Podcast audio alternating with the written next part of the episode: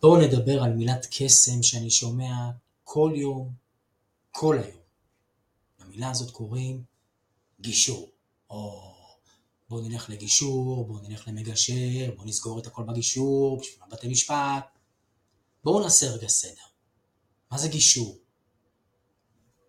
גישור זה איזשהו כלי להידברות בין הבעל לאישה, שעוזר להגיע להסכמות.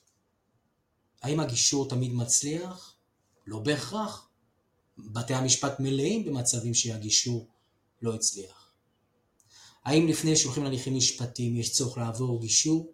כן, באחת מיחידות הסיוע של בתי המשפט למשפחה או בתי הדין הרבניים.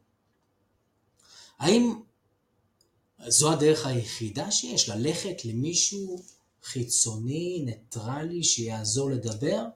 ממש ממש לא. הרבה מאוד מהמקרים, או שהזוג מצליח לדבר בעצמו ולהגיע להסכמות, או שעורכי הדין של הצדדים, ביחד עם הצדדים, יושבים לישיבה, מדברים ומצליחים להגיע להסכמות. אז גישור זה לא איזושהי מילת קסם. בגישור גם המגשר לא מחליט שום דבר, הוא חסר סמכות, הוא רק עוזר לדבר. האם הולכים לפעמים אה, הבעל, האישה או עורכי הדין למגשר חיצוני?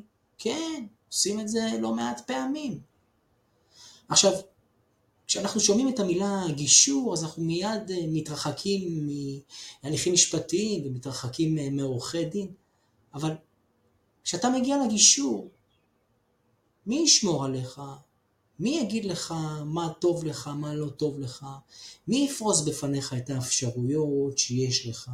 מי ידאג לאינטרסים שלך? איך אתה תדע, תדע מה אפשר ומה אי אפשר, איך תדע מה סביר ומה לא סביר, ובכלל, איך תדע להתנהל בגישור?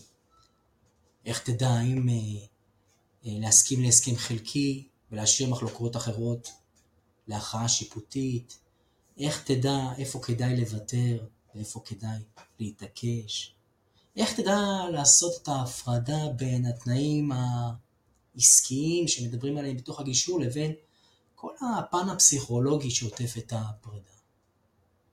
אתה לא תדע.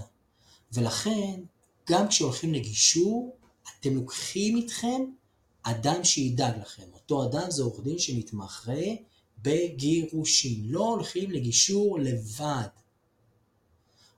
אותו עורך דין שילווה אתכם היה כבר מאות פעמים בהליך שכזה.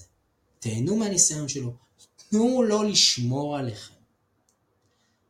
אז גישור זה דבר שהוא יפה, זה כלי שעוזר לצדדים להידבר ותו לא.